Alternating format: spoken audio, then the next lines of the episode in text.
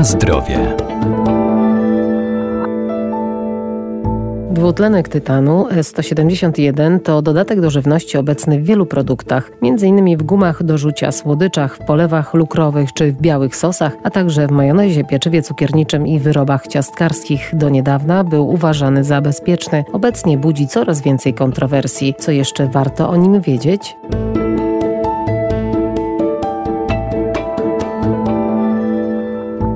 Dwutlenek tytanu od lat stosowany głównie jako barwnik zabielający jest przedmiotem badań wielu naukowców. Istnieją bowiem obawy, że może mieć on rakotwórcze działanie na organizm człowieka. Wątpliwości budzą zwłaszcza nanocząsteczki. Dwutlenek tytanu w ostatnich czasach wywołał troszkę zamieszania, a szczególnie ta decyzja dotycząca tego, że należy ograniczyć stosowanie, czy nawet zakazać stosowania S171 jako dodatek do żywności. Doktor habilitowany profesor uczelni Bożena Czech, Uniwersytet Marii Curie Skłodowskiej w Lublinie. Co wynika z faktu, że na dzień dzisiejszy nie możemy potwierdzić, że jest on bezpieczny. Wynika to z tego, że pojawiły się badania naukowe, które wskazują, że związek ten, a właściwie jego jedna z form, bo dotyczy to nawet może nie tyle samego dwutlenku tytanu, ale jego postaci fizycznej, czyli obecności nanocząstek w takiej mieszaninie dwutlenku tytanu, która wykazała działanie rakotwórcze w testach z wykorzystaniem szczurów czy myszy.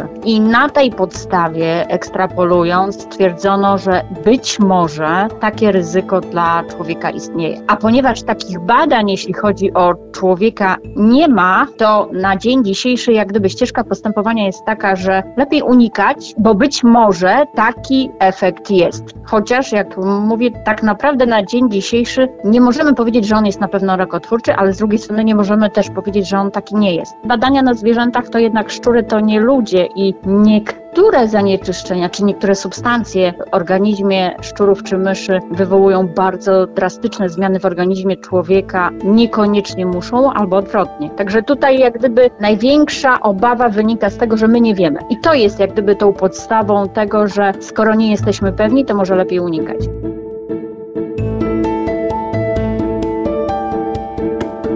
Na zdrowie.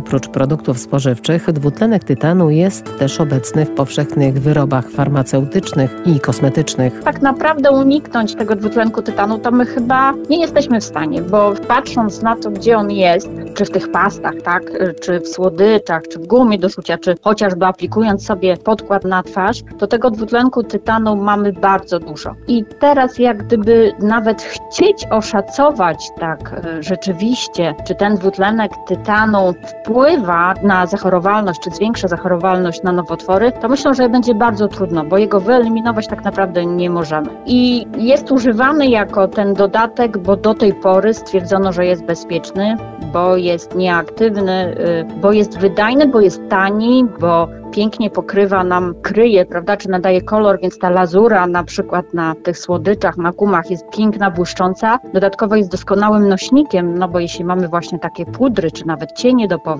to on kryje bardzo dobrze i jest dobrym nośnikiem dla innych materiałów, nie reagując z nimi. Tak naprawdę to, że dzisiaj nie mamy badań z wykorzystaniem tak człowieka, czy na komórkach ludzkich, czy w ogóle wpływu na całkowity organizm człowieka, to na pewno nie oznacza, że takiego wpływu nie ma. Zawsze najwrażliwsze są dzieci, bo jeśli mamy toksyczność, to wyrażamy ją na kilogram masy ciała, więc dzieci mają, prawda, tą mniejszą masę ciała, siłą rzeczy mają mniej wykształcony ten układ odpornościowy i te sposoby radzenia sobie z różnego rodzaju zagrożeniami, więc na pewno ograniczenia, tak, mniejsza ilość tej właśnie żywności przetworzonej, mniej tych słodyczy wyjdzie na zdrowie, ale czy powinniśmy całkowicie z tego zrezygnować? Myślę, że tego się nie da i tutaj bym była ostrożna, jeśli chodzi o takie mówienie, że jest tak rak rakotwórczy. Rakotwórczy czy może wywoływać zmiany? Owszem, ale w testach na zwierzętach, dokładnie na szczurach. I to jest potwierdzone, to można zweryfikować. W żadnym innym wypadku takie powiedzenie jest zbyt daleko idące.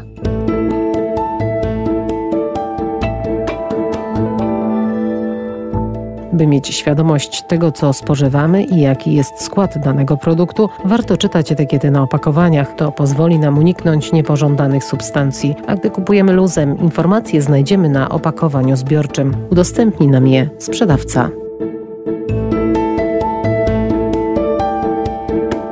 Na zdrowie.